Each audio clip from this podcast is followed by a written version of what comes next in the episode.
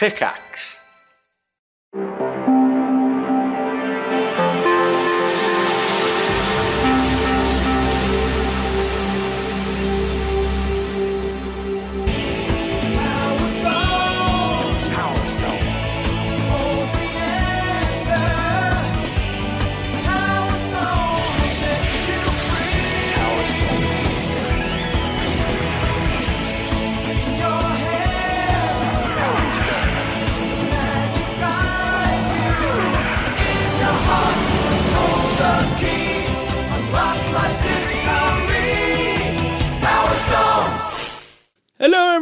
And welcome to another episode of Video Game Movie Podcast with myself, Rory Jocelyn from Cyberpunk Studios, and joining me today, as per usual, is my good friend Jamie Evans from Impala Films. Say hello, Jamie.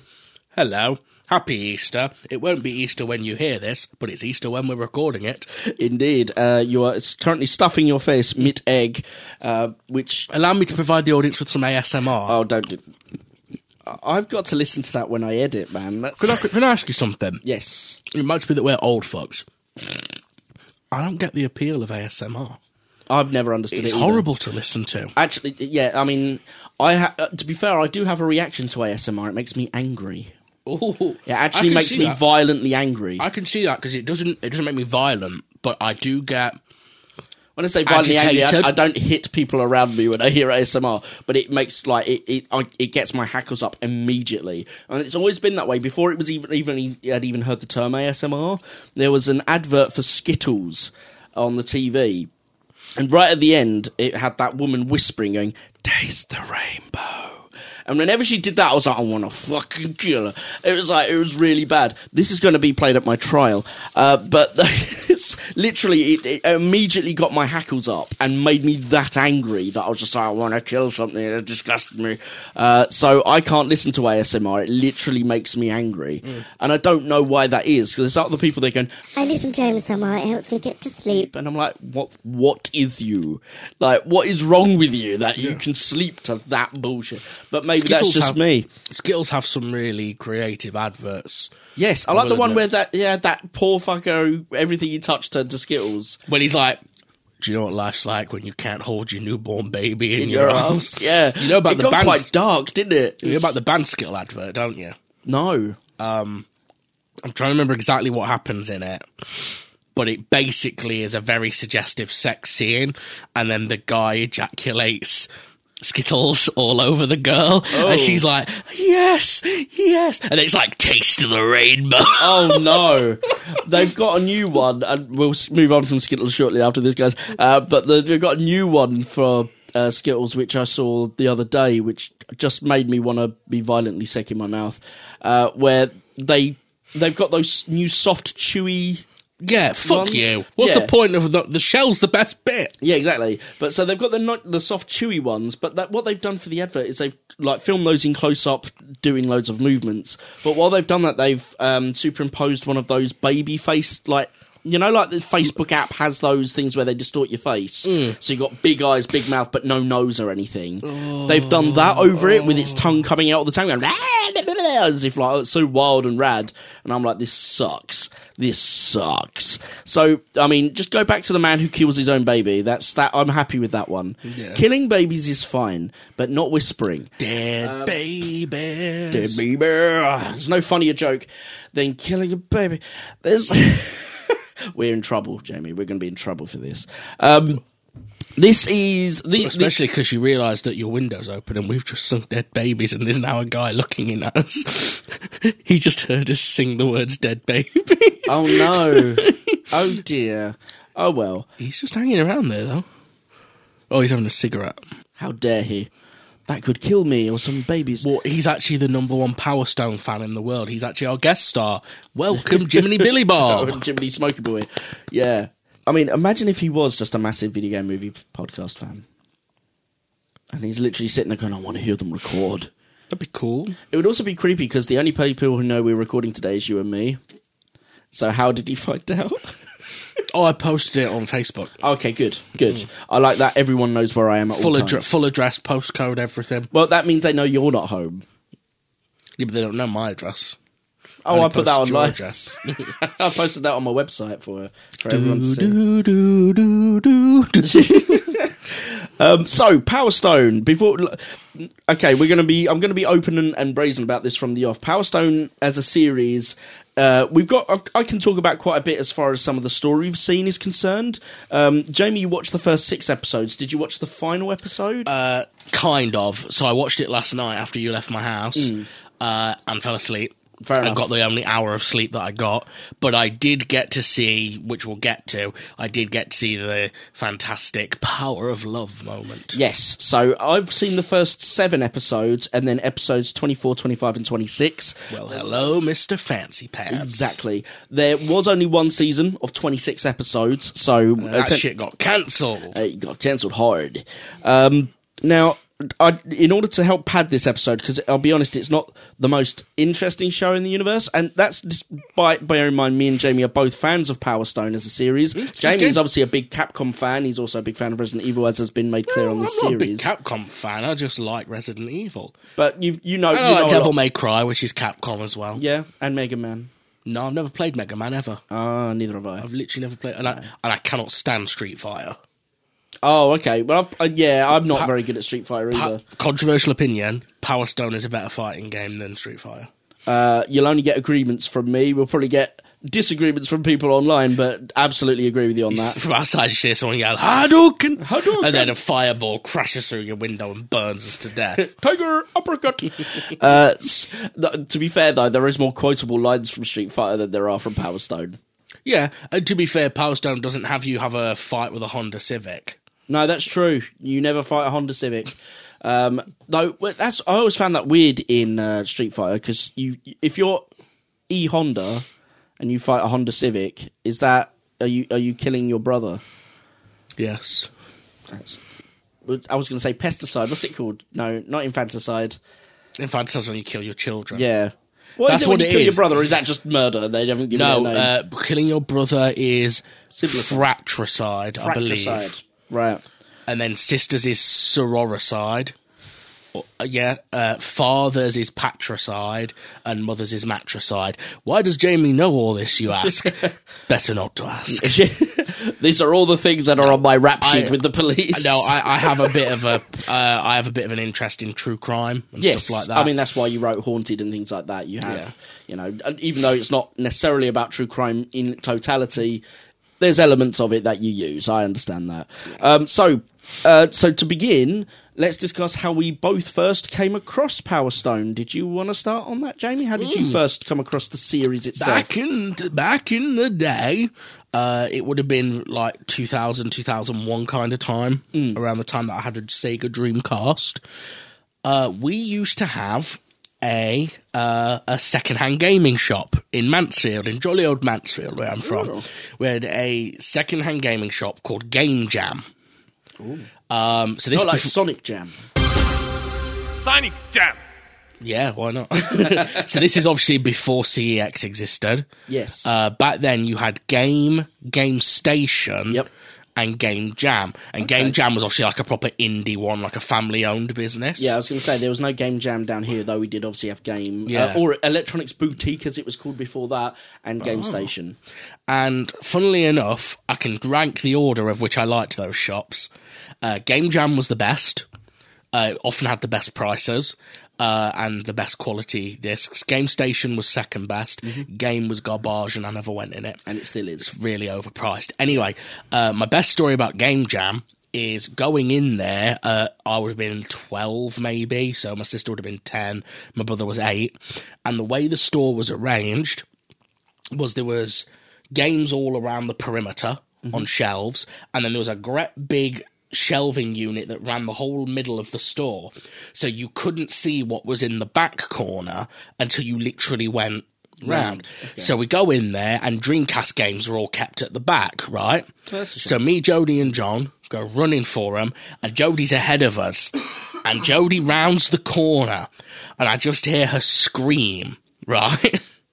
So run round, and they had got a life size, so we're talking eight feet tall, cardboard cut out of the Nemesis from Resident Evil 3. Um, and I was like, Mummy, Mummy, buy it for me. And then she was like, No, because your brother will have nightmares. And second of all, it was like 60 quid for a cardboard cutter. Yeah, no, it's insane what they would ask for those. But anyway, so we used to go into this store and we would literally just have a look at what games they had. I wasn't, although I'd been a gamer, I wasn't at a point in my life where I was up to date with gaming news. I didn't read gaming magazines. I didn't do gaming websites. In fact, I think we might even have not had a PC at this point. So I never knew, like, um, what games were coming out or anything. Just you'd go to the store one day and be like, "Oh, there's a new Resident Evil," or "Oh, there's a new Sonic the Hedgehog." Anyway, so we'd been told we could get one game from the pre-owned section, and um, we went to the Dreamcast section. We were looking around, and I, to be honest, I can't even say why Power Stone caught my eye. Um, I do know I didn't realize it was a fighting game at first. right. Because I remember actually being a little disappointed when I first put it Looks on. a bit like an adventure title, doesn't it? It did, yeah. I, I was expecting like a, a, an adventure action RPG type thing, maybe.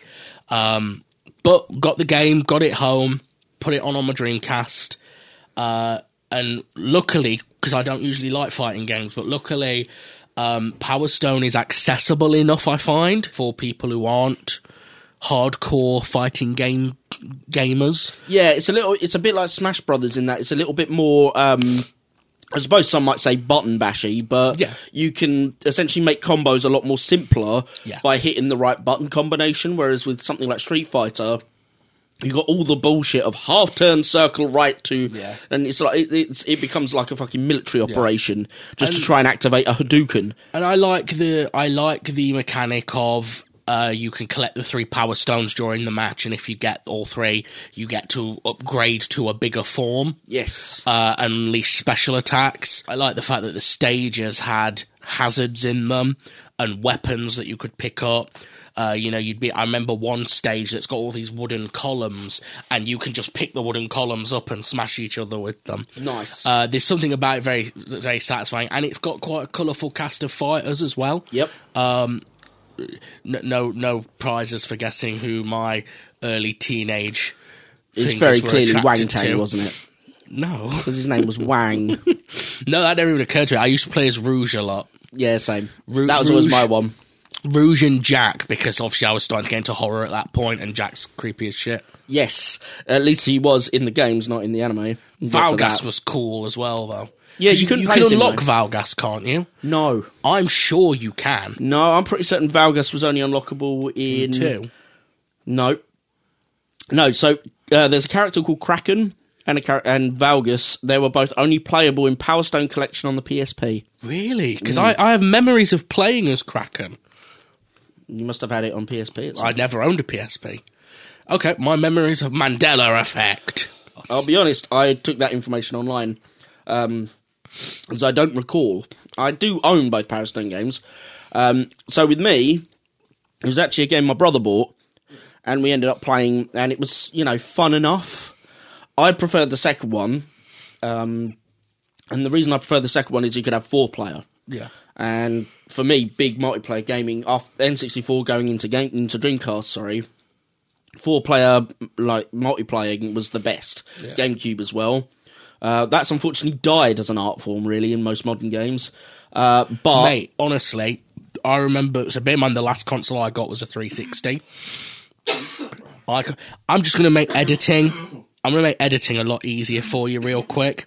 I'm just going to tell the audience now. Rory and I are both actually very sick Yes. at the minute. And poor Rory is. You can probably hear that I'm really snotty, so I apologise for sniffling. Uh, and poor Rory, I think he might. I think his esophagus is currently trying to invert itself because he's coughing so much. So uh, I just we, need to clear my face. we may have to stop the podcast while I poke his esophagus back down Oh, his mate. throat. If I can have one of those things where you just hold a button and you talk like this, that would be so much easier. Yeah. Um, in life, in general, no, I wouldn't. Um, but yeah, I'd, no, I'd hate that. Talking about multiplayer gaming, I noticed when I got a 360, Yeah. I used to get so annoyed because, and yes, okay, this is partly Jamie's fault as well for not um, not checking correctly, but I would um, I would buy games that said they had co-op on them. Yes. I'd run home and be like to my brother or sister, right, let's co-op let's co-op Dead Space Three or whatever, uh, and then only to realise it's online only co-op. Yeah. And yeah. it's like where, and it's one thing I did like Capcom for. Capcom kept split screen co-op in their Resident Evil games that you Yeah. could play locally. Yeah. Yeah, it's and for some reason local multiplayer just seems to have died a death in Well, you know games. why though, don't you? Money. Because if we hmm. do it local, let's say I have a game and you come to play it locally, we've hmm. only got one copy of the game and we're both playing it. Yeah, But yeah. If we, if we have to play online, you've got to go buy a copy of the game as well. Yeah. They've doubled their sales. Having said that, though, I find a lot of people will end up not buying it Oh, because yeah. it's like, well, I just won't play it then. The problem Rather is than if they would have come round and gone, I'll buy that game. Yeah. Uh, I'll play it with my friend. Oh my god, I really like this game. I'll buy my own copy so I can get good at it and play the game single player. Unfortunately, there's enough rich idiots who will though. That's what. That's, That's why why. Call of Duty exists. It's why. Um. Uh. What do you call it? Um.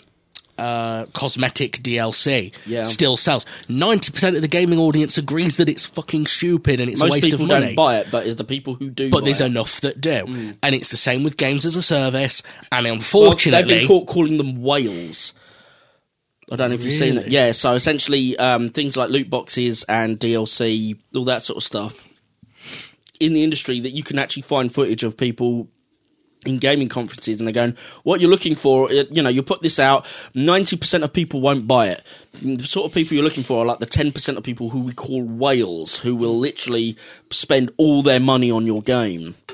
And it doesn't matter where that money comes from, so long as you're getting it. And it's like, but those people are normally people who are like gambling addicts, things like that. and this, this is why there's controversy because Yeah. loot boxes are gambling, pay to win is gambling, and you've also got they prey on two t- kinds of people. They prey on gambling addicts, and uh, the one that's causing the big controversy in America, especially, is um, children because parents buy these games for the children. The games don't actually have enough checks in place to stop children just paying for shit. Yes. So children, I mean, you hear, don't you? I think Consoles have gotten better for that, but it is still. Yeah, I, You I, have to, uh, the parents have to put it in place. I remember the early days on a game. I don't know what game it was. It might have been something like Candy Crush or something. But it was a game that was popular with children at the time, Mm. and you heard loads of news stories about children who'd got their mum's credit card or dad's credit card, Yeah. pop the details in, and run up bills Of in the hundreds, thousands. Yeah. Yeah, it's insane. Insanity. It's Um, predatory, is what it is. Yes. It is predatory, It and is. it's it's you know we were actually looking earlier at some. Again, we're going to sound like old men, but this is just yeah. It was better in my day. Um, just before we started recording, we were looking at some old Sega content. Yes. uh, that Sega released, and we were just marveling at how much bonus content they just included for free on the disc. So, so I'll explain what that is. It's Sonic Jam on the Sega Saturn. Um, it's still, to me, the best compilation that Sega have ever put out, and it's not the compilation with the most games. Far from it. Um, you know, Sonic Gems Collection Plus probably, uh, Mega Collection Plus Mega Collection Plus, but also Sonic Gems Collection had some rarities in there. that had rarities. yeah, Yeah, but yeah, Sonic Ge- Sonic Mega Collection Plus probably has had the most. Which, to be fair, I, I will give it. That's a good compilation as well. It is indeed. Like, the fact Uh, it had the ooze and Comix Zone on it as well. Yeah, yeah, and it also had. Um, I believe Sonic Mega Collection Plus was the one that had the Game Gear games, or was that Gems? Uh, both both, both have some Game Gear games. Yeah, so you got a little bit more bonus content than just the Mega Drive titles to begin with, as well. On top of that, so as far as games are concerned, yeah. Sonic Jam is not necessarily the best compilation. However, bear in mind it came out in 1996. It was on the Sega Saturn. They couldn't emulate because emulators for the Sega Saturn emulating a Mega Drive, it had two meg of RAM. It was never going to happen. So what it did instead was that they ported the games uh, over to the Saturn. So the games are ported, which meant Sonic 1 had things like the Spin Dash, which didn't come out late until the Christian Whitehead ones. Oh, the esophagus just came out. There it did. You want a glass of water or something? man? Yeah, I might do that. This. So, just to talk while we wait for Rory, uh, Mega Collection Plus also had a really cool bit of content in it. Where it had um, it had a really good extensive art gallery that had issues of the Sonic Archie comics in it. So there's another interesting little tidbit while we wait for Rory, who is back now. I said glass of water. That's oh oh it's Ribena. I thought it was Coke. I'd like to have some Coke, but unfortunately my nose is blocked. I don't think I could get any of it up there. Uh, well, I've got some. The drink. I'm out now. That's my last one. Were you talking about Mega Collection? Yeah, I was just pointing out that it has issues of Archie comics in it. Yeah, that's cool. Um, yeah, so Sonic Jam 1996 uh, remade, uh, sorry, ported the games and added new features to them. But also, it had uh, an early beta of the Sonic Adventure engine, uh, running a, a section called Sonic World, which was a nice 3D world you could run around in. Why would you put that into a ROM collection? Well, there you go. They put the extra in. You go on there, they've got um, different rooms you can go in that show you different pieces of information. You had rare um, promo, promo artwork, you had uh, a sound gallery, you had a history gallery which taught you and had uh, photos of stuff like the Sonic F1 racing team, the Sonic uh, blimp that went over Bristol. I was I actually was there when they did that.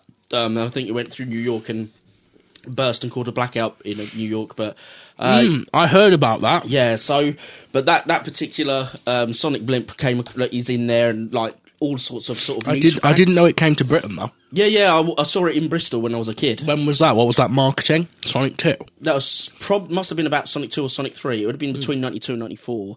Um, I can't remember exactly because I was a kid. Um, so yeah, there was. So there was that. There was also, um, but the main part, the part that I love, and you've heard referenced a little bit in the show prior if you've listened to VGMP for a little while is there's a video section and in the video section you have um, like rare animations which included at the time hard to find sonic cd intro and outros but in higher quality than the sega cd game Nowadays, you can get those in higher resolution by playing it on the Xbox 360 or PS3 versions, etc.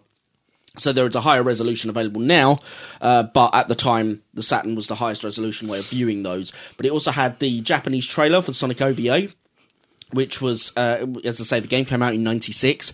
It wasn't translated till 1999, uh, so it was the earliest that anyone in the West got to see anything of the Sonic OVA movie and it included some stuff from 3D and VR rides, and it also included adverts from the television of Sega games, including Game Gear games and Mega Drive games. Uh, and part of that is where you've heard things where I've put in the Sonic the Hedgehog, カットビアクションゲーム「ソニック・ザ・ヘッジホッグ」メガドライブから。 which is from the first Sonic advertisement in Japan for Sonic 1. Uh, so they don't put in extras like that anymore. And the other thing they do with modern games is that they reduce the quality of gameplay to make it more tedious. Hmm. So you're more likely to put the money in to advance via finance rather than advance via skill. Because why would they want you to advance via skill if they can make you pay for it? Yeah, they'll put stuff in where it's like, oh, you can't do anything in this game till you're level 50, and guess Skip what? the grind, they call it. It takes 200. You can always remove the grind. But of course, they're not going to remove the grind because they want you to pay to skip the grind. Because they want that sweet, sweet cash. But that's why games are worse now. Anyway, so Power Stone, Power Stone. Power Stone, a rare piece of information about Power Stone. There's only ever been three releases: Power Stone One on the Dreamcast, Power Stone Two on the Dreamcast, which in Japan included online play up to four players, um, but was not in the Western version. And then Power Stone Collection on the play, uh, PlayStation Portable. Uh, other than that, it's never had a re-release, which I find very surprising. I don't understand why they wouldn't re-release at least the Japanese Power Stone Two on like Xbox One Yeah. or Xbox Series uh, and the PlayStations, because like internet play is now easy, Yeah. unlike as it was during the Dreamcast era. So having an online Power Stone game, bam, you've got yourself an easy sale. A lot of people like this series. Um, anyway, let's talk about the show.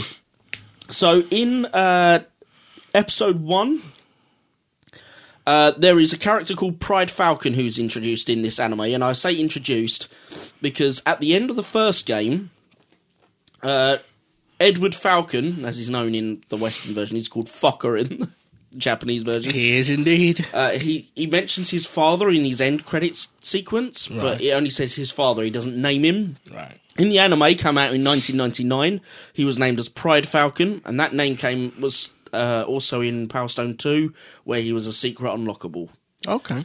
And within the world of Power Stone, the Power Stones are very much they're the MacGuffins of the series. To be honest, they're basically Chaos Emeralds from Sonic. Quite literally. There's seven of them, and they give you insane powers.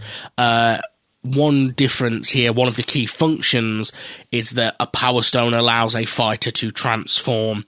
Unlike the game where you had to collect three power stones, you only need one in this anime, uh, which allows each fighter to transform into a unique. Uh, I guess you'd call it special form, uh, and Falcon Falcons is particularly weird because it's it's really weird. He basically becomes a robot. Yeah, the character of that character's called Red. how imaginative, I know because he uses the red emerald, um, and he's coloured red. and he's coloured red. So why wouldn't they just call him that? Um, yeah, so opens up with Falcon boxing some dude. Um, the animation, I have to say, throughout this series is not very good. Uh, for me personally, and it could be me not remembering right, it was on par with what I would call what I would watch as like a Saturday morning in the early nineties. It was on that sort of level. Well, I had a problem with how it animates because, bear in mind, this is a fighting game. Mm. We don't see any fighting. When there's fighting going on, all you see is the aftermath of an attack. Because you'll see someone going, oh, and it'll be like they charge at the screen, and then you hear, "Badoosh," and then you'll see them crumpled on the ground or punch, mm. someone's punched someone in the gut. But you don't actually see the punch in the gut. You hear, see the guy screaming and running. You hear the punch connect, and then you see Falcon with his fist in the guy's gut. That's true. That's true. So you don't actually see any of the actual fighting per se. Yeah. You hear the action going on, and then you witness Yeah. the after effects. I remember thinking this opening scene was weird for two reasons. One is in the game I don't remember that Falcon was a boxer particularly. His boxing was his fighting. Oh, that style was his style. Okay, uh, but But it was never suggested that he was a boxer Yeah. in this way. But So they're they're in a boxing ring, and it's clearly a boxing ring. He's got boxing gloves on, but his opponent is fighting a completely different style. yes, And I was just a bit like, "What sport is this? like, this isn't MMA. What is this?" well, I'm guessing maybe it was MMA. But Must it does say boxing match on the thing, doesn't it? Um, now, the other thing that's kind of jarring in this is that in the games, it's very obvious that Falcon is meant to be an, an allegory for an Englishman. Because Yeah. he's flying a, a biplane, even though it's a German biplane. He's from Lundo. It's from Londo, which is meant to be London, and he's got the Union Jack as he uh, as flags on each arm. In the in the anime, they don't have the Union Jack, but they have the Scottish flag instead. Yeah, but he's not a Scottish voice actor. No, he, instead he's all American. I'll give you say he's as American as you can get. Everyone else in Londo, or even though it's not called Londo, it's called Sunland in this. Um, everyone else who lives around him has one of them really shit American English accents where they're like, "All right, governor." yeah, pip pip cheerio. Pip, pip, cheerio. You're so. So he is English. Yeah, But- it's like what's going on? now. To be fair, this connects a little bit back to the Sonic OVA, in that the voice acting translation was done by ADV Films, who were known to make trash translations. you know, which character I couldn't stand. Apollos. Apollos, yes, his butler. He's one of these characters, and I swear to God, I'm not a big anime watcher. No. But I'm pretty sure every anime I ever have seen has got this character in it, which is a whiny Devoted a- servant. A, devoted servant who whines all the time and has an annoyingly high pitched voice. But they're always like, "Oh, master! Oh, master! No, we can't do that, master! Oh my God, Hmm. master!" You know, someone's going to sample that and jerk off to it. Well, uh, if they if they so wish, maybe Maybe I, sh- maybe I should set up an OnlyFans. maybe it'll just be me. Master, master, no, we can't do that, master. Oh my god, master. It's an established anime trope. I always find it incredibly classist because it's like the lower classes, which clearly this guy is, who fawns over the uh, the classes above him. And anyone who doesn't respect the classes above them are therefore criminals, like the pirates and things like that. There is never a, a good person from the working class in Japanese anime as a standard form. Are they cl- quite a classist society then, Japan? They did used to be. are. I'm not sure if they're still like that now. Um, I wouldn't want to comment on how they are now, but they obviously, definitely is. yeah, yeah. but they they were very feudal, and samurai were able to cut uh, civilians' uh, citizens' head off if they looked at them funny. Really? Yeah, and that was legal. Uh, so there, there obviously there was a very strong class system in that regard in Japan. If that's still it's obviously nowhere near that classist anymore, where someone can just cut someone else's head off. But they, it's likely like Britain.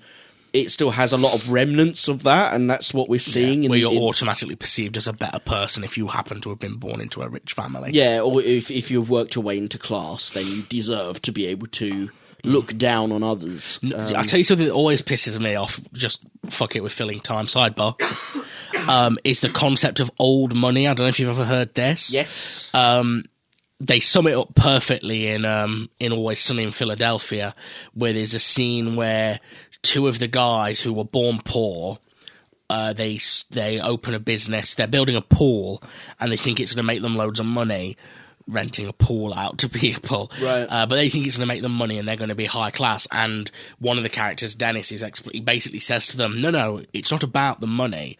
You could make all the money in the world, and you still wouldn't be class because class is something you're born into. It's not something you can." yeah. get. So you would be new money, and new money is trashy, and you're like, but that kind that's obviously a comedy show, but there are it's literally people who think that way. It is real, and yeah. my god, I just want to turn around to these people who are like, "Oh, we're old money." It's like, "Oh, so what you mean by that is you haven't done anything societally relevant in a hundred years." Yep. That's what Yeah, you mean. yeah, yeah. Um, Well, it's, it's people like Donald Trump are like that. It's like I've worked my way up all by myself. It's like you got an injection of millions from your Yeah. father. Like, and have declared bankruptcy three times. I, to be fair to him on those, there is uh, while I disagree with it because it's immoral. There are logistical reasons of earning more money by bankrupting Oh, a yeah. company, and No, I think no, I that's know. what he did those for. Oh yeah, that is But- totally what he did them for, but it's still wrong. Oh yeah, it, as far as morality is concerned, it's off the chart as bad. But I can understand the logistical reason for that. Whereas getting money from your dad, is the, the, you've done nothing logical to get it. You've just asked your dad. It's not the same as you know. But then they always classify, "Oh, well, I've worked hard to get where I am." Well, bullshit. Oh yeah, uh, Um, people are capable of twisting. People are capable of believing they've worked a lot harder than they have. Oh yeah, it, it's part of the human condition. Um, so Falcon, uh, his servant doesn't want him to keep boxing, uh, and so Falcon visits the fortune teller at some point for info on the stone. Uh, he- he receives the He stone in a receives it. That's package from his father. Yes, so his, Uh, his father's he- basically an adventurer. and he hates his father because his father abandoned him for adventure when he was a kid. And he says he, he basically used to get bullied on the street, and his father never helped him. yeah. Um, there is an image of Child Falcon where he's dressed as Rupert the Bear. I noted. He's got like the red jumper. I think he's got a yellow scarf, as well, and he's got the. Uh, s- He's Yeah. actually got the stripy Rupert the Bear trousers Rupert on the Bear, as a child. Like I've not thought about Rupert the Bear since I was a child. no, exactly. And I'm like, why is Child Falcon Rupert the Bear? It's that's interesting, Rupert Fokker, uh, because his name was Fokker in Japanese. Just want to make sure that I'm Just make sure you enunciate that O and don't make it sound like a U. Fokker you. Fokker. As in meet the Fokkers. Yes. Yes. Uh, so he visits the fortune teller Rouge to ask her if she can find any info in her crystal ball about the Power Stone. Uh, and pirates keep trying to steal the stone from him and his manservant, and this becomes a recurring theme for 26 episodes. So these pirates, there's one small one, one beefy big one. Yeah. What are their names, Rory? yes. Oh, have you not got it down? Brilliant. Their names are, I don't know which one's which. Their names are Octo and Puss. I don't want to be puss. So it makes octopus so together. If the little one is puss and the big one sits on him, does that, is he crushing puss? Jesus Christ. Um, we actually. I actually have a note about these two, uh, which is they're garbage characters. But They are. But whichever one the big one is, my God, does it sound like he, he's not? I checked Hmm. because he's, he just isn't. My God, does it sound like he is being voiced by Macho Man Randy Savage? Ooh, yeah, gonna snap into a Slim Jim, steal your Power Stone, That and then probably drop the direction the. ADV Films guy gave him. Just, just be Randy Oh, Savage. That was generic. Yeah. uh, I remember the '90s anime. That was generic. Bad guy voice was to do Randy Savage. Yeah. Uh, you know Randy Savage? From it wasn't he in They Live. uh, no, that's Roddy Piper. Oh. Randy Savage is in the first Sam Raimi Spider-Man film. He's the wrestler Spider-Man fights, Oh, where right. he's like, "Bonesaw is ready," like that. That is literally how Macho Man Randy Savage talks. Right. Um, he actually died a few years ago. Um, he, he was widely considered one of the best wrestlers ever. Uh, he was he was a wrestler around the time Hulk Hogan was. That's savage. Uh, and him and ha ha ha, him and Hulk Hogan had a tag team, and then they broke up, and he turned villain. Anyway, yeah, he actually passed away a few years ago, around 2011, I think. Very tragically, uh, had a heart attack while he was behind the wheel of a jeep, and um, hit a tree Shit. and died.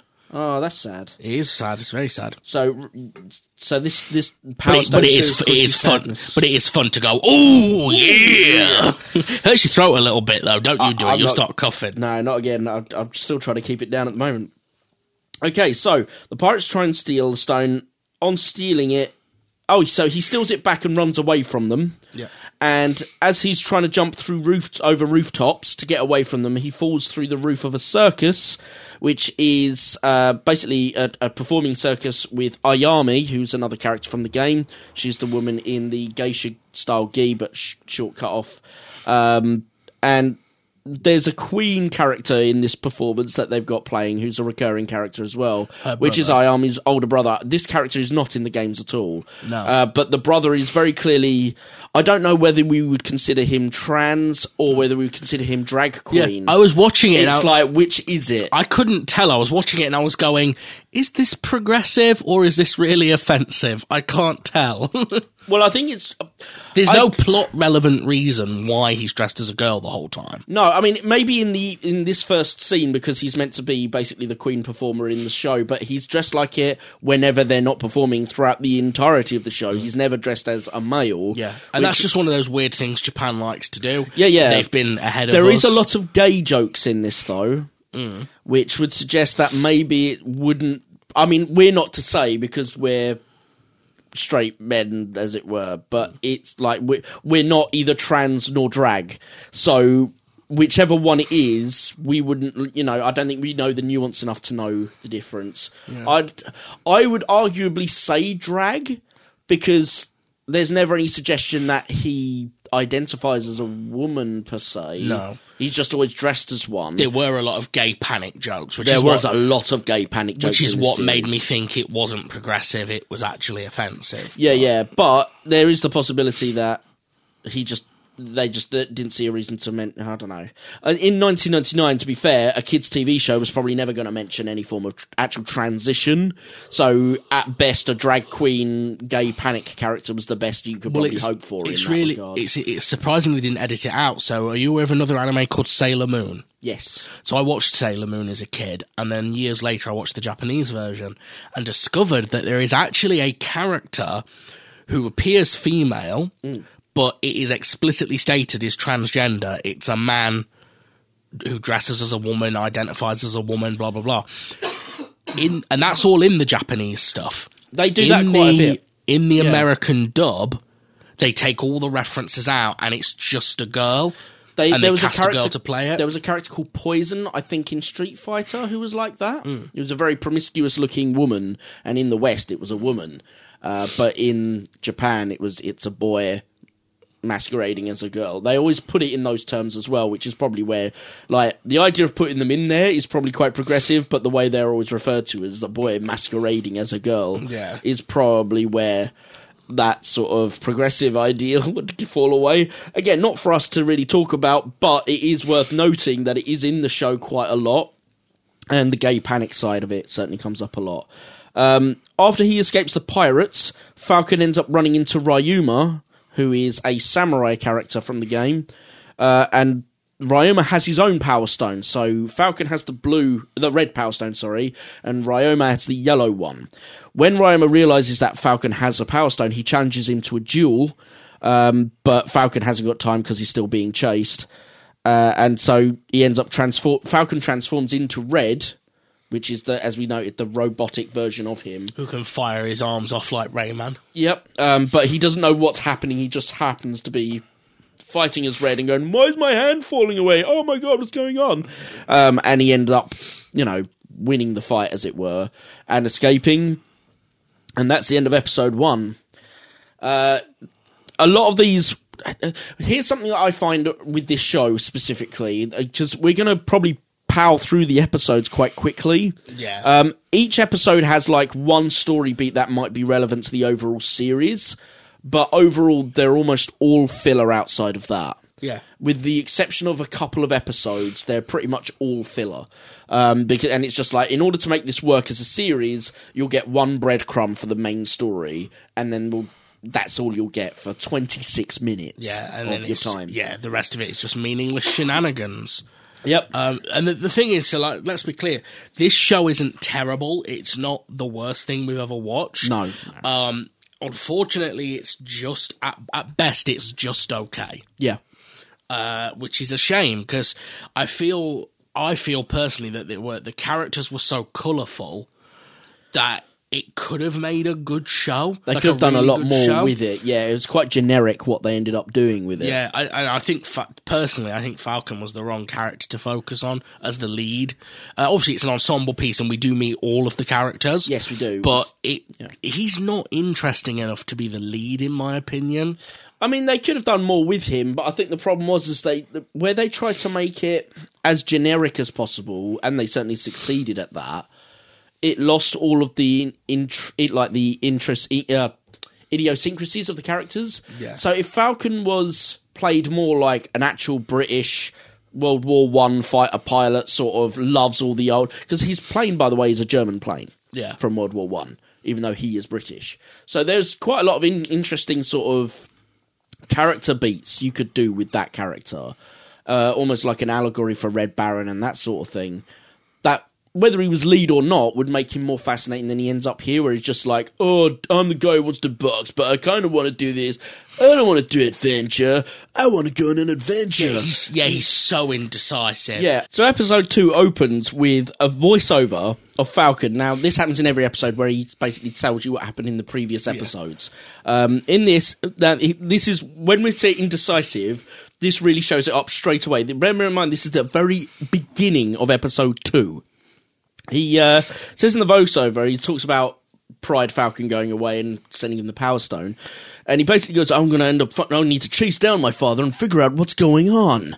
And then it cuts to scene one of him in bed, sleeping, Apollos coming in and going, Oh, you need to get up. And he's just like, Oh, I'm not interested in seeing my father. I've got no interest in doing this adventure. And you're like, Well, which is it then? I'm also hoping to learn more about this strange and powerful stone my father has sent me. We must go and find your father, so how soon do you think we can leave? No way, Apollos. Spend my life chasing someone who left me? No way! But if you're that concerned about finding my father, then you're on your own. Makes no sense. Rouge says that Pride Falcon is stuck in a problem of some kind. It's kind of. They try and word it in a way that sounds mystical and they kind of fail. Uh, she says they have to travel to Moonland, Fireland, Aqualand, Woodland, Goldland, Silverland, and Soil. Not Soil Land, just and Soil. And I'm like, did, did want to finish that line. Also, like the the thing is, and I'll get to this at the end. I've actually noted down all the known locations where people are from in the games. None of them are these names. No. These lands, as they're called, I was like, was the game that shit in that everyone was from this land or that land? No, they're not. No. So it's only That's in just this lazy writing. lazy writing. Is this the scene where she tells Falcon when she reads his fortune, she says he's going to have trouble with an eight-legged creature from the sky, and he's panicking, and then it's a spider? No, that's with Ryoma That's with later. Ryan, and that's another episode. Yeah. Um, according to Falcon, though, all of these lands is the whole world. Though we do later find out there's a place called Darkland, which course, is not on course, any map. We'll get to that as we get to it. Um, and the stone, her, her crystal ball reveals that Pride and Vargas, uh, uh, uh, yeah, Pride and Vargas are in some way intertwined together in this path. I, Uh, we I should thought ex- we should uh, we should say that in this universe, Valgus is like the ultimate fighting champion. Yes. uh, he's the strongest man in the world. Everyone looks up he's to him. He's a pro boxer, and, and that's why um, Falcon is a boxer. He's yeah, because he, he loves Valgus. That will come up a lot later on in the series as well. So Falcon reveals his father never saved him from bullies as a kid in this oh, episode, and we see that sequence. Neither did mine. Deal with it. Mm. So Falcon thwarts a mugging from Ayami. She's trying to steal the stone from him as well. And then he ends up comforting her because she grazes her knee. Do you remember this bit? Yes, I think I do. She did. grazes her knee, and people are like, "Oh my god!" And he's like, "Hey, you're injured."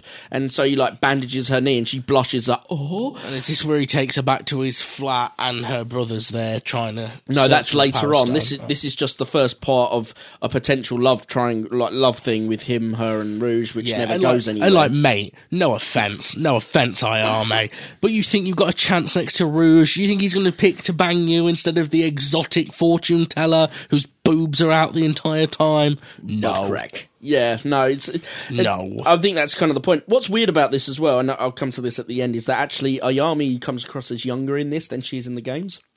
Okay, She's mentioned to be 14 in this series, whereas in the games she was a young adult, but actually an adult. So it's kind of a an odd like, discrepancy that they decided to make her 14 and still trying to chase after him and be like, oh, now that's fine because he doesn't, he never chases after her. Yeah. So it's kind of they get around it's Amy the, Rose syndrome. yeah, so at, le- at the very least, you can go, okay, she might fancy him, and that's fine because she's the younger one and he doesn't reciprocate. But um, it is a bit weird. But that's all. She's just a teenage dirtbag baby.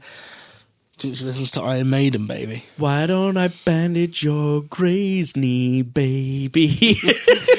Fuck, fuck the rest of this show. Shall we just rewrite the lyrics to Teenage Dirtbag Power to be Stone? Power Stone? I yeah. think it would be better than the show itself. I've got two tickets to Darkland, baby. Come and fight Valgus. Don't say maybe.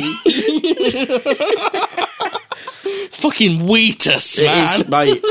You know what? That's all I've got on episode two. That's Yeah. when I say these episodes are bland. Bland, yeah. They really are. Like that's as far as the story goes. Uh, this story is basically set up that he needs to travel the world, and that Ayami is kind of oh And at least as far as I saw, so obviously I only saw the first six and then the last one. Yeah, yeah. But the first six, they're all much of a muchness. They all blend into one. Like as we've just said, I mean, I only watched these yesterday. yeah yeah. and I'm struggling to remember which episode was which. Yeah, the only reason I know is because I wrote, I no- wrote wrote notes down. That's it. Yeah. Um, episode three, um, Apollos runs into Falcon's room. He ends up tripping and falling, and then as he falls, he ends up in an accidental kiss with Falcon. Do you I- remember this at the beginning of episode three? So full confession. By this point, Foul I- confession. By this point, I was only listening to the audio and was actually doing Doctor Who themed jigsaw puzzles. So on you my missed this bit, yeah. So basically, um, the, the server, the Apollos runs in. He goes, "Oh, Master Fokker, or whatever his name is, Master Fokker, uh, Master Falcon. I've, there's news." And he Good his trips up. surname's not Beta. Well, yeah. Um, he trips over. You hear him go, "Oh!" And then you see the reaction. As I say, you only ever see the results. You see him with his lips full on. Captain Falcon's Captain Falcon is F Zero, isn't it? um, but that's the thing. He's a captain. He's called Falcon. It's annoying. Uh, but yeah, on Falcon's lips, and they're kissing, and then they go. There's like this moment of gay tension. panic. Oh. It is proper gay panic, and then suddenly the um, servant, like you know, they do that thing in Amber, it's like! And they like instantly in a different position. Yeah. yeah. So Falcon is still in the bed, but um, Apollos is on the floor, and they're both like and spitting out the the gay kiss. Oh, it's disgusting! It's so gross. And they're both like, cuties. Oh. Yeah, it's like oh, gross. Oh, that's disgusting. Uh, blah, blah, blah,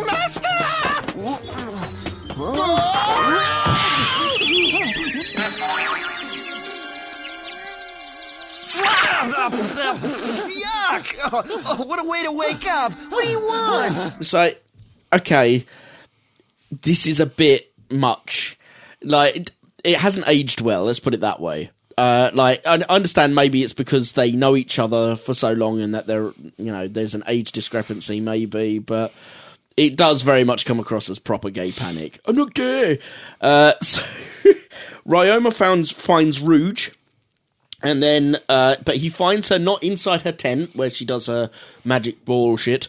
Uh, she's licking an ice cream incredibly seductively, like just the tip. And he ends up with a nosebleed while he's talking to her.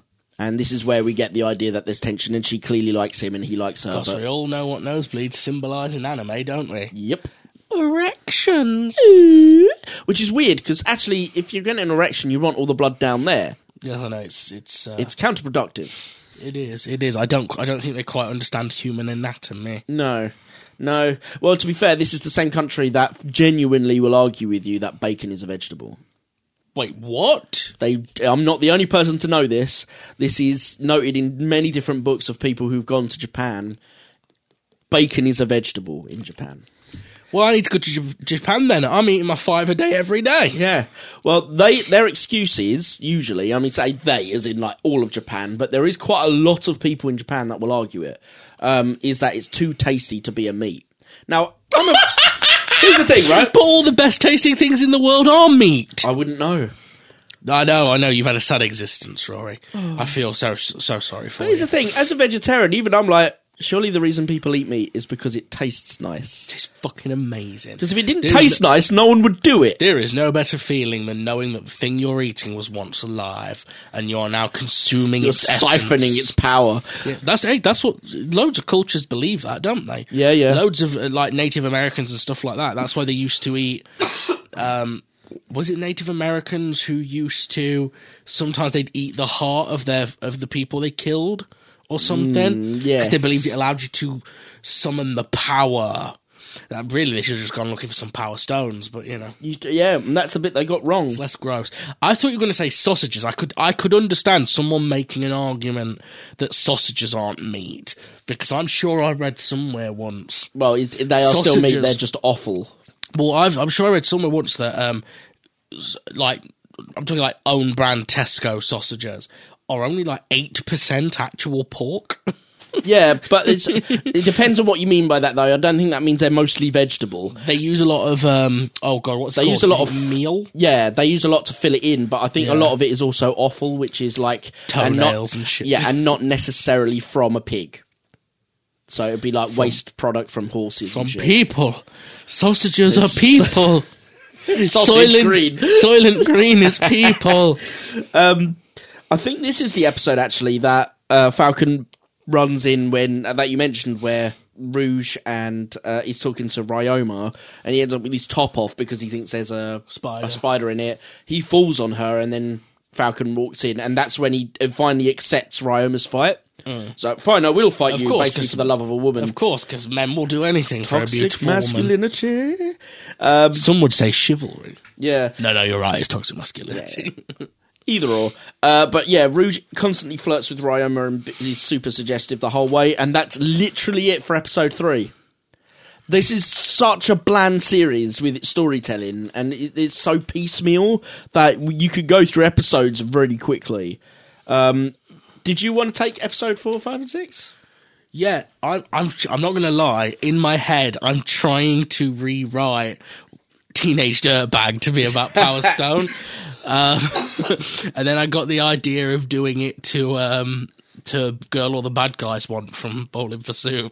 Um, But no, I'm trying to do it, but I can't actually remember the lyrics to Teenage Dirtbag. I know it starts with "Her name is Noel," so in my head I was like, "His name is Valgus."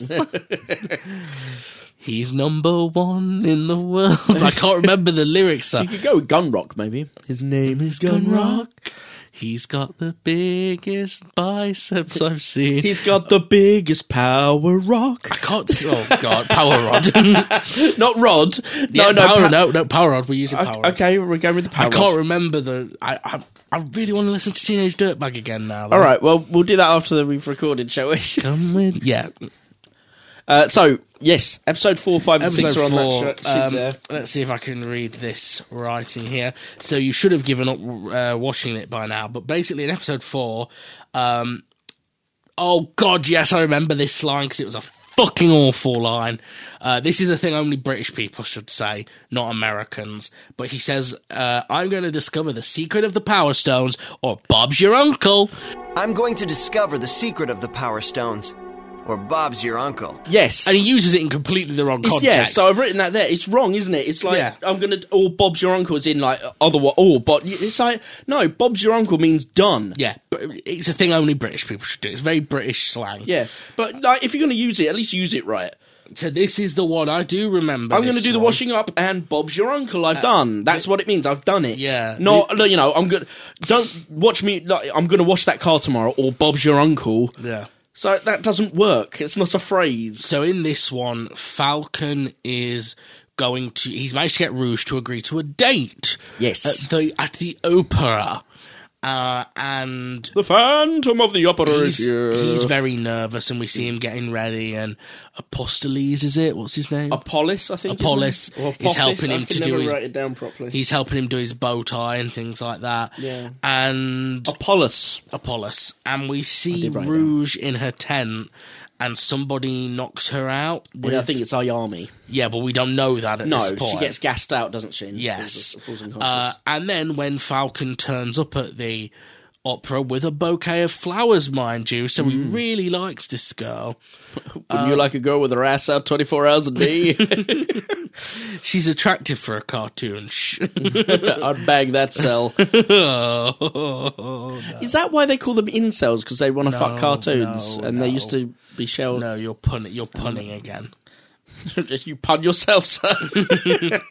But you've got Punnington's disease. oh, I would pun all over that cell. Oh. Disgusting, Jamie. This Whoa, is what whoa, illness whoa, does, ladies and gentlemen. I'm going to say that was you being disgusting for once, not me. Yeah, no, I was just saying it's disgusting. I wasn't saying you were disgusting.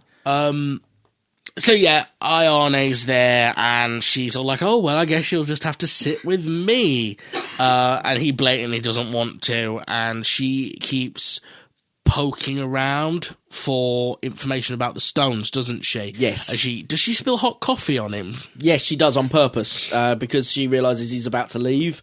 So to make him stay, she, for some reason, pours hot coffee on him to make him stay. This is as awkward as when you see these scenes in porno films. But like, oh no, I spilt that on your shirt. also bear in You mind better- still fourteen. You'd better Uh, take it off so I can dab it clean. It's literally It that level. yeah, yeah. Um, and her brother is in front, isn't he? Yeah. Uh, still doing the whole "Oh, aren't you gorgeous?" sort of lady. doing lady. It is very much doing ladies things. If there's anything in life I love, it has to be the opera. It's like, Uh, so they abandon the opera. They end up going back to Falcon's pad, uh, where he can get changed and cleaned up. And while he they they fought, they convince him to take a bath, don't they? Yes. And while he's in the bath, uh, Ayami and her brother, whose name I do not remember, it's just Ayami's brother. Yeah. Uh, they're searching all over the flat. The and gay getting- one. And getting increasingly is that in frustrated. this episode? Yeah, yeah. Well, I'm going from memory here. I think that might be a later episode. You've not got it written down, but it has to be. At the end, there's the twist where it turns out the Power Stone. He was because I only watched the first six. It has to be this one. At the end, there's a twist What? where no, because this one has Jack in it. Then this must have been episode three. Then No, this one I'm talking about. no, Basically, no, it happens later. I know it happens later. Um, five or six. no, no, episode five. Episode five is the one where where it's in the bathtub. yeah, Ayami and her drag brother force him to have a bath.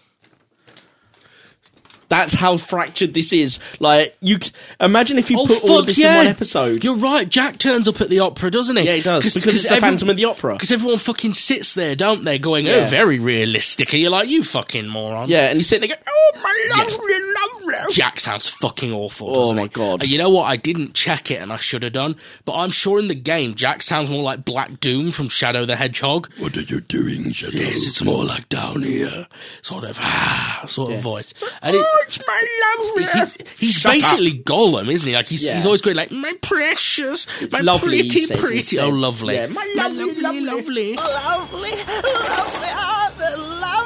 And he says "mummy" a lot, doesn't Yeah, he? because it's for his oh, dead mum or some shit. Oh, it was just Which is not from the game, by the way. Jack is the character who's had the most changes to suit the anime.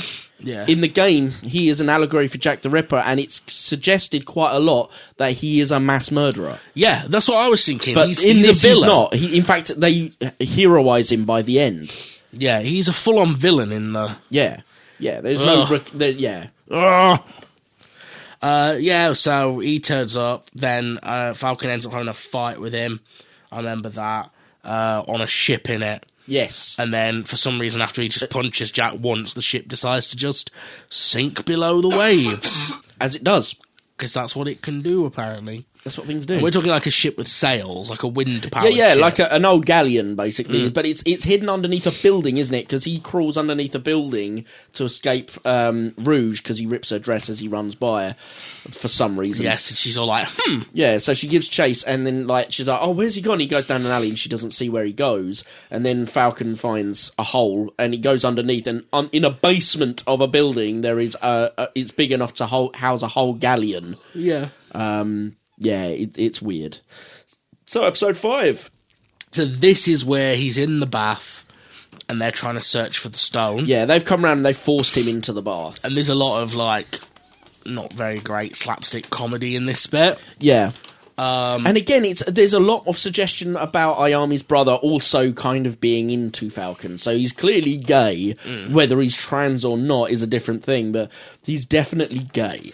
Yeah. Uh, and the the big payoff to that joke when they can't find the stone is that Falcon was using this, you know, this priceless gem Yeah. as a plug for the bathtub. Yeah, because he lost the bath plug, and he was. That's what the chains are for, Falcon. Yeah, I know. But uh, to be fair, I didn't mind that reveal. I thought that was quite funny. Yeah. But the the bit is when he comes out of the bath. Uh, Apollos comes in, doesn't he? C- Comes home and he sees the two girl, well, the two girls there, quote unquote, Ayami and her brother, and they're holding on to him, trying to push him back in the bathroom, going, "No, no, no, we'll tidy up here." But when Apollos comes in, he just sees two women with their hands around him. He's like, "Oh my god, I can't believe you know, blah blah, blah someone Yeah. of such class being devolved into this shit." So then we get introduced to, or we find out that Falcon's mum is involved at this point.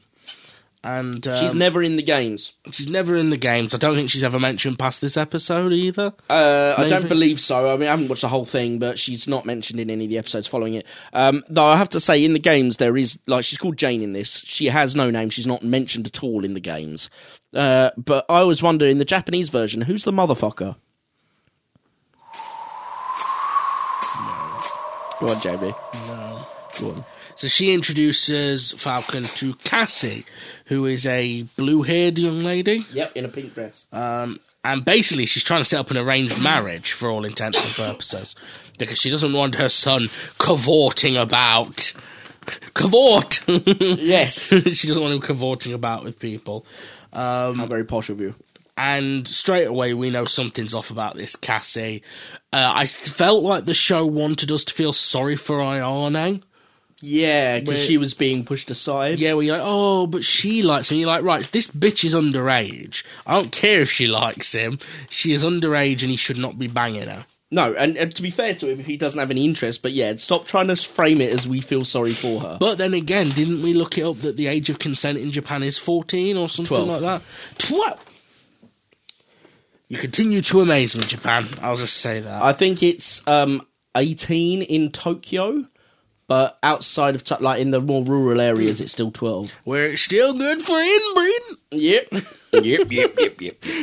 Not that Japan has rednecks, as far as I'm aware. Well, they do. They're all on uh, the uh, island the Americans took over. no, mate. I mean, I, I laugh about that, but actually, that's a fucking tragedy. Did you hear about? Um, is it Okinawa? I think it is. Yeah. Is where they all landed, and there was a lot of rapes that happened from by the Oh, Americans. really? Yeah. After World War Two. Uh, the Americans established a base in Okinawa, and a lot of the American troops were raping women in Okinawa. Um, it's yeah, it's quite a grotesque bit of history, Yeah. and it, it's hard to watch uh, when you look up documentaries on it. It's yeah, a, horrible piece of history. Um, sorry, sorry, I didn't mean to lower the tone there, but it's, No, no, I mean, if, sounds like it. if you're interested in Japanese history, I would look into what happened in Okinawa and and, and see just how fucking unjust, Mm. unjust that whole scenario was. Um, but straight away, it's pretty clear something is up with Cassie, and we eventually find out after after it drags this plot point out for a little while. We find out she's actually been hired by the pirates to steal the Power Stone from Yes. him. Um, but because Falcon refuses to give up on her, she decides to betray the pirates, therefore becoming a double crosser. And uh, but not Dresser. And then what does she do? She just leaves, doesn't she? Uh, n- eventually, Don't we get a tearful farewell or something? yeah. So she decides that they have to go their own separate ways because there's no way he could properly trust her, and she feels sorry for what she did. So they leave, but she does stay in the series. Oh, okay. She marries Gunrock Yes, yes, yes. and has a whole bunch of kids with him. Right, okay, so now we're on to episode six. No Now- breastfeeding like Sonic OVA though. We need to talk about this because this is the one. Yep. This is the one where uh, Falcon randomly fights a gorilla. Just goes and goes into a zoo and tries to fight a gorilla. Yeah, just for his just- own masculinity's just, sake. Just hops into a Rombay's cage and starts beating a Rombay down. So basically, in this one, we see that Falcon is distracted. You know, he's mentally thinking about all these other things, and that's affecting his performance in the boxing ring. Yep. Uh, and he loses a fight, and the fight promoter is a bit of a dick because I think Falcon says before that he's got a perfect win record. Yeah. Because he loses one fight. He's sacked. He's yeah, he's told he can't fight in that gym anymore. Yeah. Um, Get out of here, you're useless. It's like he's only lost one fight. Yeah, but I think it's suggested as well that perhaps there are other forces there as well. Maybe. Do we see do we see things behind the bookcases? I thought, or am I conflating? I can't remember if I'm being honest. Basically, he decides to handle his frustration with losing in the most mature way possible, which is by, like we said, going to the zoo, hopping into the gorilla enclosure, Yep. and picking a fight with some gorillas, which Yep. is weird as shit. Then he's approached by someone in a gorilla costume. No, no, no, no. he? Before that, he loses the fight to the gorilla. right. And then the gorilla decides it really likes him and starts kissing him. And the other male gorillas come out to give him cuddles and kisses, and that's what he can't stand. Again, even more gay panic, but around I gorillas. mean, I mean, to be fair, I'd be scared if a bunch of gorillas were coming at me. they don't hop in the fucking cage. Oh yeah, he sh- It's like, but also like, I find it weird that it wasn't like it's the threat of more gorillas hitting him that scare him off. It's the fact that a gorilla might be friendly to him or overly friendly to him. Yeah. that scares him off. It's like, oh no, not gay gorillas. I could, I the worst kind yeah, of gorilla. I didn't mind hopping into the gorilla enclosure to beat one up just for my own fucking sake. But if one wants to give me a kiss, oh that's gay. I can't hack mm. that. I've got to go. It's like, what is So- this show? he, he makes it back home, and Apollos tells him he's been sent a second package from his father, Pride Falcon, uh, and he thinks it's food at first. He thinks yeah, it's, it's, a dumpling, like a dumpling bun, uh? Yeah. and we can all see where this is going. He bites into it. Cracks his teeth Yep. because it's actually a second power, Power stone. Ends up being the green one, doesn't it? The green one. Then, then we get. Are you ready for this? For the best joke in the whole show. Ha ha ha. He is approached on the street by yet another gorilla. Right. This one with a flower in its hair. Yes, and he thinks And- it's the gorilla from the zoo come to give him a kiss again. Yeah. And um, Because that's gay. that gets resolved, and he realizes it's actually Ayami, who says that she's actually dressed as the gorilla To promote a show. for gorilla marketing. All right. Guerrilla marketing. Yes. Yes. Now that's got to be a worse line. Gorilla G U E R. I don't know about worst line, but worst fucking pun. yeah. Yeah. Well, worst lines can include the worst puns. I think Bob. I think Bob's your uncle might be the worst. Bob's your uncle because it's just wrong. This is where we get the scene we talked about where he thinks there's a spider on him. Oh right, okay. So that's not from episode three. Okay, No, that's in episode two. So all of it This just is- melts together because all of it's this bollocks. this is why we're taking a mid-season break. yeah. we- um, th- it doesn't the- help that there's multiple narratives that nothing happens in. yeah, Basically. it's all garbage. Um, oh wow, a lot a lot actually happens in this one. Then, All right. so this is the one where they end up going on the run and they find a sushi bar run by Wang Tang, yes, uh, Wu Tang Clan. the Wang Tang Um, who's basically like the best noodle cooker in the world or something. Yes, he's an amazing chef. Yes? Yeah. but a bunch of other people turn up, including an old Mr. Miyagi type figure. Yep. And basically, we learn that Wang Tang is on the run from his old school Yes. because he feels they're not teaching him to fight. Yeah, they're, they're just using him as free labor for Yeah, cooking. for chefing and cleaning and all sorts of stuff. Um, so he manages to beat all of these people who want to take him back by uh, he transforms into his mystical form using the green power stone. using the green that- power stone, which yeah. automatically like homes towards him, doesn't it? Yeah, it looks like each power stone is actually designed for an individual person, which is weird. That was never in the game. Yeah, how fitting. um, uh, he beats all them, and then uh, the the the Mister Miyagi type figure, whose name I don't remember, basically tells him to have a fight with Fal- with Falcon. Yeah. to see who's strongest. They fight. Falcon loses, and Wang Tang decides he's going to go home after all. Falcon finally realizes he needs more training, which we've all known for the last six episodes. And, And that's the this first is, six. This, yeah, this is a point where I got fed up of this show. Yep. Uh, and I also, to be fair, I ran out of time. Um, it, it's one of the reasons that we've It's announced over change- long when there's no substance to the plots, isn't it? When you, and you're watching each one and you're getting at most a breadcrumb. Uh, episode seven was so I've got a bit more. Um, I think we found this in general. I tend to have a bit more tolerance than you do when it comes to shit that we watch. Um, but even I, I, I ran out at episode seven. I was like, I can't do this anymore because episode seven literally I've got five lines on it.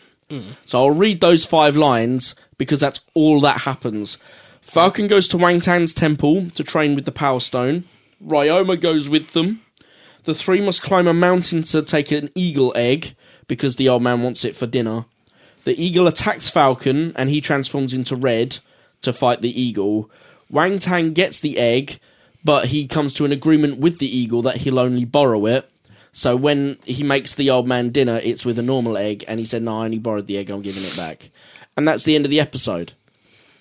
Filler. Yeah, there's not. I was like, no, I'm sorry. If you're not even, gonna, you didn't even give me a breadcrumb in this. Nothing of value happened in this episode. You could have cut it, and nothing would have been lost. Um, So we jumped. I think you, you, as you said, you watched the final. I watched the final three. So jump to episode 24. There's a lot to catch up on in episode 24, but it won't take me very long. Wang Tang's Power Stone had been stolen. Gunrock gets attacked by the golden golem, some golden golem monster. Wang Tang believes that Valgus was the one who attacked him and took the Power Stone. Uh, Pride Falcon has gone to Darkland, a place so scary it's not on any maps. So all of that stuff is from the uh, VO intro where it sort of explains what's happened prior on Power Stone. um, and to be honest, that's more than enough to catch up with the story itself. Yeah. So in this, Galuda, who is the Native American Indian uh, character in it, is attacked uh, by a giant scorpion trying to steal his purple power stone. He ends up escaping with the stone and makes it back to the team. And while he's there, uh, he's, he's basically explaining what's going on. Uh, still, at this point, episode 24, Falcon does not want to believe what is very obvious that Valgus is the bad guy he's still like, no, no, no, he's a good guy. No, there's no way he'd be like this. Uh, and he does this for two more episodes. It takes him ages. Uh, Yeah, that should have been done much, much, much earlier. yeah, absolutely. Uh, so Valgus ha- basically, well, while Falcon's like, no, there's no way. It's, Valgus definitely wouldn't do anything like that. Uh, there's a boxing match between Valgus and the guy who is the giant scorpion. So they're like, well, it's a bit weird that the giant scorpion is one of Vulgus's henchmen that he boxes regularly as part of his crew if he's not the villain. Uh, so Falcon steals tickets from the two pirates we mentioned earlier because they obviously they're shoehorned into every fucking episode. Um, and they watch as Vargas basically boxes the henchman. The henchman's sitting there begging, going, Vargas, please, uh, you don't have to do this. I am so sorry. And he's like, I know you're sorry, uh, but you must be punished. So Valken not, uh, Valgus not only beats his um, his henchman, but when the referee goes, okay, round over, you've won, Valgus continues to batter down this guy. It's probably the most brutal part of the show. Shock, twist, he was evil. Who could have seen He was the villain the whole time. Name like Valgus. Of course, we saw it coming. Yeah, n- not not a cool Puritanian name. Valgus. Yeah, pure Puritan name like fucker. Uh, it's Yeah, So- but his first name is um, Edward. Edward. That's a Edward fucker. I mean Ed fucker. Anyway, so he batters the guy despite the referee telling him to stop, and he just doesn't stop. He just keeps brutalizing this guy. Um, Falcon then gets a letter that say, that is apparently from Valgus saying, "If you want to train with me, come see me afterwards at this location," which is like a beach. So he goes to the beach, but there isn't Vulgus there. Instead, the pirates are there, waiting in ambush. Uh, and they reveal that they're now working for Valgus. So they've been upgraded in the story. Uh, yeah. Uh, and so they try and attack him. They fail, and as they get away on a in a uh, like a rubber duck ring, like inflatable rubber ring, uh, they fire a rocket launcher thing at him, and inside the the rocket is a letter that a map that shows the way to Darkland. Okay. So now he has the right the way to Darkland to sort of verify everything. Falcon leaves big, leaves the entire group and says, "I don't believe." Like he basically turns on, and "But you can't believe Vulgus is evil, right?" Even after all this, he's like, "Vulgus can't be evil. I won't believe it." And people are like, "Look, I don't. I know you don't want to believe it because he's your hero, but there's so much evidence about this mm, now." And he's just like, "Well, you you don't believe it, right, Gunner? Eh? You don't believe it, you right, Gunrock? Well, what about you, Rouge?" And they're all like, "Yeah, we kind of." We've all caught up to it, mate. And so he's just like, right, well, I'm quit. I'm not doing this with people who don't believe in Vargas. So he goes and has a walk off and has a tantrum. Because he leaves, every the entire team ends up breaking up and going, you know what, I'm going home. I'm done. You know, that's it. And to be honest, I'd be at this point as well. I'd be like, if he can't even see it now, what's the fucking point? Let's, you know. So to be fair, that's the one realistic bit of this. Everyone just goes, "Nah, I'll take me ball and going home." The Scorpion then attacks Falcon, and Falcon wins the fight and realizes he's the member of Vulgus's team in the boxing match, which I find really weird because they already knew that at the boxing match. They state it openly, so I don't really know why he's so surprised. Um, Falcon then decides he needs to get he needs to figure out, out you know what's going on. So the the pirate ship he sank before he got sent the map of Darkland. It's sunk underwater. He uses a rope to pull it out onto the beach Yeah. but he's struggling with it because it's one man and a pirate ship. Uh, he's not going to win that gravitational pull. Gravity's against him. So all of the team come back together to help him pull the ship out of the water. You know, we do it as a team. Uh, they then fix the ship and they use it to go to Darkland. That's episode 24. And episode 25 is another filler episode. Bear in mind, this is the penultimate episode. And it's filler. Yeah. Uh, the team find Vargas ready to. And he- they verify he's evil. I don't know how. I can't remember how they verify he's evil. I think he just basically goes, "Yes, it was me," and that's now like It know- was me, Austin. It was me all along. Uh, and it's revealed the pirates have captured Pride Falcon. So we know that Pride Falcon is now a captive of the pirates under the command of Valgus, and Valgus is uh, now definitely the villain, and Falcon is now aware of it. Uh, so he has a fight, but loses. Falcon loses the fight with Vargas. Well, Vargas has got his foot on Falcon. He says, You're experiencing a galaxy of hurt, and that is your weakness. doesn't make any sense. no, because he's experiencing it. It's not. That's that. That's not the weakness. Yeah. It doesn't make sense, does it? It's like you've lost, like you're you're too weak to defeat me, and now you're in a mm. world of hurt. That is your weakness. That would be fine because it's not the it's not the hurt that makes him weak. It's the fact that he's lost in some way, or he's not powerful, or you know whatever.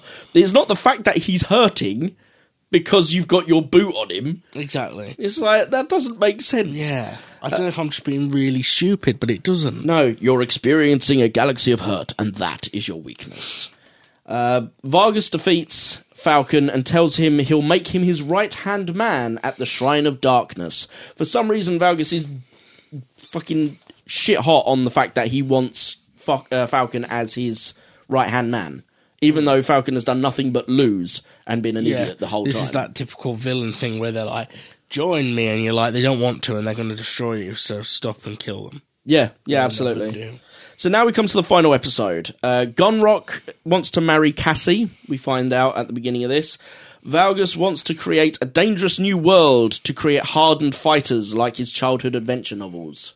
That's his whole Yeah. reason. It was it was such a weak motivation. yeah, It really was. yeah, and yes. Valgus then transforms to fight Falcon into sort of his more powerful version. Falcon hasn't got his power stone. In a previous episode we didn't watch, he gave it to Jack so that Jack could have a reminiscent or something with his mum. Uh, the team reclaim their power stones and help fight Vargas's minions while uh, Falcon takes on Vargas. Apollos, uh, Apollos, Apollos, and Ayami save Pride Falcon, who won't leave his captivity because he wants to finish eating his dinner first. Yeah. That's hilarious. Uh, and Valgus uses the Darkstone to basically Tetsuo himself into a large muscle monster with electric attacks. Um, I think that is con- correct to the game, though. I Yeah. don't believe it Tetsuo's in the same way it does in the Uh, in, anime. in the game, His muscles does- sort of grow and rupture, don't they? yeah, like he, he does. Tetsuo in Akira. He, he does turn into a monster. Yeah. in the game, uh, which I believe, but I don't think, and I could be wrong. I don't think it's an intentional process he triggers. I think he basically absorbs too much power from the power stones. Right, okay. Fair enough. Yeah, in this he, he does it intentionally, but he's like his muscles overgrow and then like spill and split like they Very do. body horror. Yeah, like like again, like Akira and the character of Tetsuo in that. Yeah, that's a disturbing scene. It is a disturbing scene. I don't know why it needed to be that gross, considering that they tamed everything else back. Um, so as defeat seems sure, Jack suddenly jumps back into the fray and gives Falcon his power stone back. Falcon transforms using all the power stones and a special stone that suddenly appeared called the Light Stone, uh, and becomes an anime winged robot thing. Uh, it's just a generic anime robot hero character that they draw in fucking everything. It's boring. he obliterates Valgus in one hit. Yeah, So it's like, well, that was, you know, anticlimactic. it was. It was very anticlimactic. Yeah. Uh, and he gives the spirit of Vulgus a cuddle. So it basically, after he defeats him, Vulgus turns back into his normal self.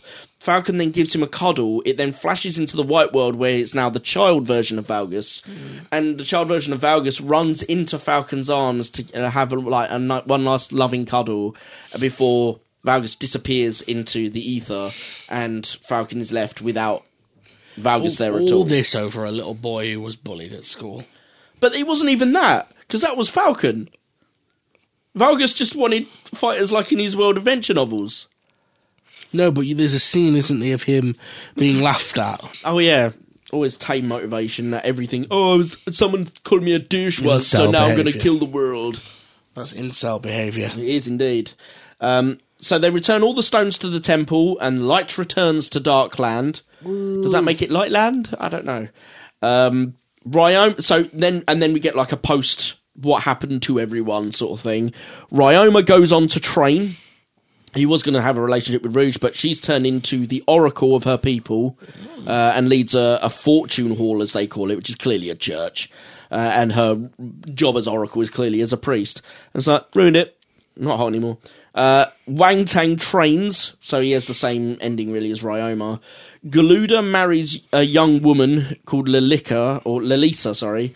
But the thing is, she looks underage to me. Well, that's what the name Lolita means. no, no, Lilika. Oh. Um, but yeah, maybe it's they chose that because it sounds like Lolita, or maybe it was Lolita because there is, I believe there is a type of hentai called Lolita based on underage looking girls, and it A could lolicon. be in Japan. Yeah, and probably in Japan they are underage, but when they westernize it, they always go, "No, no, she looks 12, but she's really 18." And you're like, "Mm-hmm, I'm not touching that with a fucking barge pole." We call that jailbait. yes. so Baiteth of the jail. Yeah, well, uh, is it jail bait? Because I mean, if it's not like they look eighteen but they're twelve, it's like they they they look twelve but they're Good eighteen. point. It's like point. it's only jail bait if you were that way inclined anyway. Um, Cassie marries Gunrock and has lots of kids. Aww. Ayami continues with her circus. She seems to have no extra sort of credit or anything like that. Her brother is still the the dame of the piece. Uh, and Pride then runs alongside Falcon's airplane as he takes off to try and stop him going on adventures without him. No, don't be alone. And it's like, oh, haven't the roles reversed? Isn't that fun? Ha ha ha ha ha. And that's the anime. Fuck me. So, well, no thanks. So I'm going to go through a couple of things quickly before we uh, get to the snap uh, of things that were different between the game and the anime. So uh, for each character, One's good, one's not. What? Yes. So Falcon is from Londo, which is London, an analogy for London in the game. In the anime, he has an American accent. He doesn't have the Union Jack, but he has a Scottish flag on his arms, which is, again, not taken into account for his character at all. Apollos, the um, servant character in the anime, he's not in the games, but there is a reference to him in the games. I did not know that, no. So he comes from the anime, so he's the manservant in the anime. In uh, Power Stone 2, The Lance of Courage. Apparently, there's an episode where Apollo uses a power stone and powers up, and he's got a lance. His Lance of Courage is an item in Power Stone 2, but they rename it the Lance of Lava. But it's still the same lance. Okay. Um, Ayami in the game is from uh, Oedo, O E D O, which I think is just meant to be called, said said as Edo, which is uh, Edo Edo was the original name of Tokyo in medieval time Japan.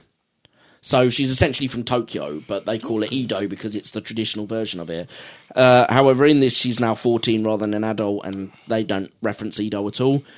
Galuda, the uh, Native American one is from the Western Wilds in the game, and he marries the chief of the village's daughter in Power Stone 2.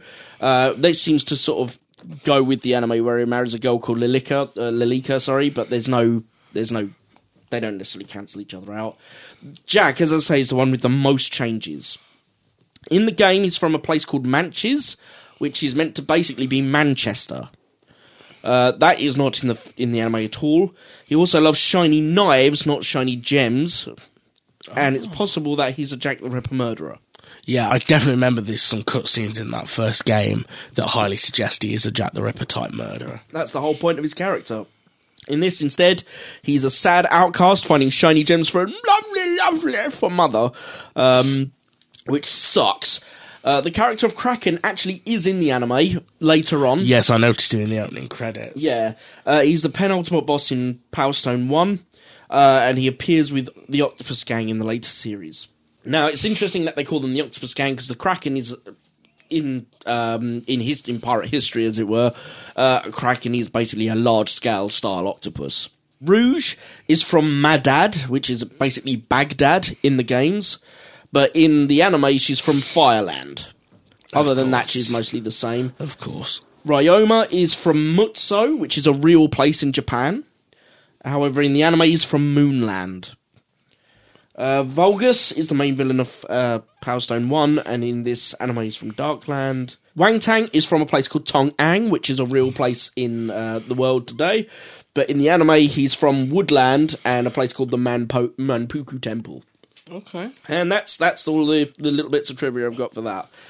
Um, so, first of all, would you, if you were to adapt Power Stone, Jamie, into either a movie or an anime or Yep. a series, whatever way you'd do it, how would you do it? Very simple answer. I'm very tired for this. Yes. Take all the elements of the games Yep. and chuck them away. and just keep Rouge, she's naked, and it's a porno. So you just want to No, no, in all seriousness. you just want a um, Middle Eastern porno. in all seriousness, um, it needs to be more ensemble uh, for it to work. I think so. Less with just Falcon is the main character, and more split across a few of them, um, and just generally, to be fair, they're not that far off. They like it's fine for it to. It's fine for it to be animated. That's probably for the best, but you need to show the actual attacks happening. Cut out most of your filler episodes. Get this down to a nice tight uh, 10 to 13 like, episodes yeah, 15 at most. Yeah. And for, for the love of God, just write the characters properly. This this reeks of having had no uh, effort put into it, really. And I feel bad because sometimes I completely rewrite all sections of a film. Yeah. Uh, there's not a complete section I would rewrite. I would start from a different place, to be honest, because I would have it that you know I would have that ensemble element to it. Split the team up, do a bit of a Game of Thrones thing. You know, sometimes you get you watch an episode of Game of Thrones, and it'd be like, okay, so this is what's happening in Westeros. Now we're over here in Essos with Daenerys Targaryen. Yeah. build it like that. Um, and for me personally, I would rely less on standard anime tropes, Yep. although. You, you might lose your entire audience if you do that. That would be a risk. yeah, it might end up a bit like Shenmue. That doesn't have anime tropes, Yeah. but you found it quite dull to watch. Yeah, could I mean? There's nothing saying you couldn't do it as a live action show. Um, If it was me, I'd probably do an anime movie. Yeah. Because I don't think there's enough story structure in Power Stone's story to Yeah. withstand a whole series. Channing Tatum as Edward Falcon.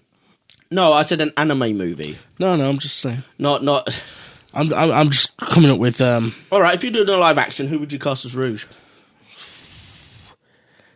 So she, I guess she's got to be Middle Eastern, hasn't she? Because she's not. Oh yeah, good point. Because this thing with cartoons, she doesn't look it, but she clearly is. Yeah, yeah. And this is where I look really embarrassing because I'm not Scarlett great with Middle Eastern actresses.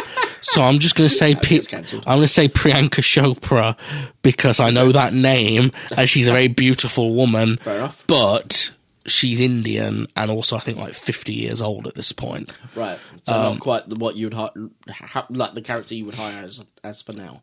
Uh, for Rouge, uh, only 'cause Rouge is meant to be younger. Pri- Priyanka Chopra is a very beautiful lady. She was in the Baywatch film with Oh, okay. With Zac Efron and The Rock. Um, no, no, animation's better. You're right, animation's better. I think it, yeah, anime movie for me. So worst lines. I think we've got three potential options here. Um, we have You're experiencing a galaxy of hurt, and that is your weakness. Yep. that's terrible. I think we need to go with I'm going to discover the secret of the Power Stones. Or Bob's your uncle. Yep. that's got to go in there. Uh, and is there any more? Was there one, or I may, because I was half asleep, I may have imagined this. When he heals Valgus with the power of love, mm-hmm. Is there any? Isn't there a bit where someone's like, "Oh, look, he's fixing Valgas with the power of love"? No, I don't think they "Oh, say that, He's no. healing his childhood trauma. No, they don't. Unfortunately, that would be like it's too on the nose. Yeah, but yeah, I don't go- think they say that. I'd probably go for your Galaxy one then. Yeah, so the Galaxy of Hurt and Bob's Your Uncle are our worst lines. Jamie, would you recommend this show? No, no. Anything about it that's salvageable You'd, you'd have to be the hardest of hardcore Power Stone fans, to get anything out? and of it? you've, you'd have already seen it if you were that. Yep. hardcore of a fan. Yeah. No, it's boring. It's bland. I'm falling asleep talking about it. Yeah. And that's literal. That's not metaphorical. No, I he's he's he's drew. I'm coughing my guts up and he's falling asleep. nearly fell off my seat a couple of times. No, it's a terrible, terrible series as far as I'm concerned. Um, mostly because I don't like generic animes anyway. So for me, if you like generic animes, you might get a little bit more out of it. But you, you, if you like generic animes, you'll have seen it a million times before in other animes. So even then, nothing to it. Um, no, no recommend from either of us. Cool. But play Power Stone. Uh, Jamie, did you want to plug Haunted before we go? Uh, you can listen to Haunted, the audio drama, every Sunday at 6 p.m. on Spotify, Apple, iTunes, Acast, and a bunch of other, a bunch of other uh, pod- podcast apps. Uh, if you can't find it anywhere, pop me a message on Twitter at the Impala Films, and I'll be happy to provide you with the RSS feed. Uh, we're about to finish our first storyline as of recording today, uh, so by the time you hear this, we will be partway through our second story arc. Thank you very much. Uh, thank you very much for joining us, guys. Uh, next week's episode is going to be Doom. Uh, it's going to be our last one of season two. We're going to take a month's hiatus throughout May, and then we'll be back in June for season three. We're going to change up our um, our, our style a little bit for season three. We're going to change to fortnightly, and we're only going to do um, movies. The reason being that a lot of production work in terms of film between me and Jamie has started to come up. You can hear we're a bit ill, so we need time to recover, and then we need to hit production really hard. So, um, yeah, keep an eye out for that stuff as well. Uh, I hope you still follow us and enjoy the content that we produce. Um, but yeah, there will be a change for season three. Uh, but please keep a listen out for Doom next week. I hope you enjoy it. Catch you next week. Bye.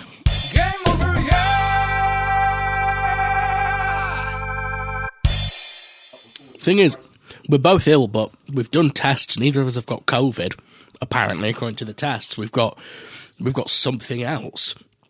Anyway, I don't often get chances like this while Rory's gone. So, while Rory is gone, he has confessed to me that he likes to watch Sonic the Hedgehog porn on DeviantArt, loves to jerk it to Amy Rose and Cream the Rabbit, which, quite frankly, is disturbing because she's underage and a rabbit. But yes, so that is a secret confession from Rory. Finally, I get him back for all the ones he did for me.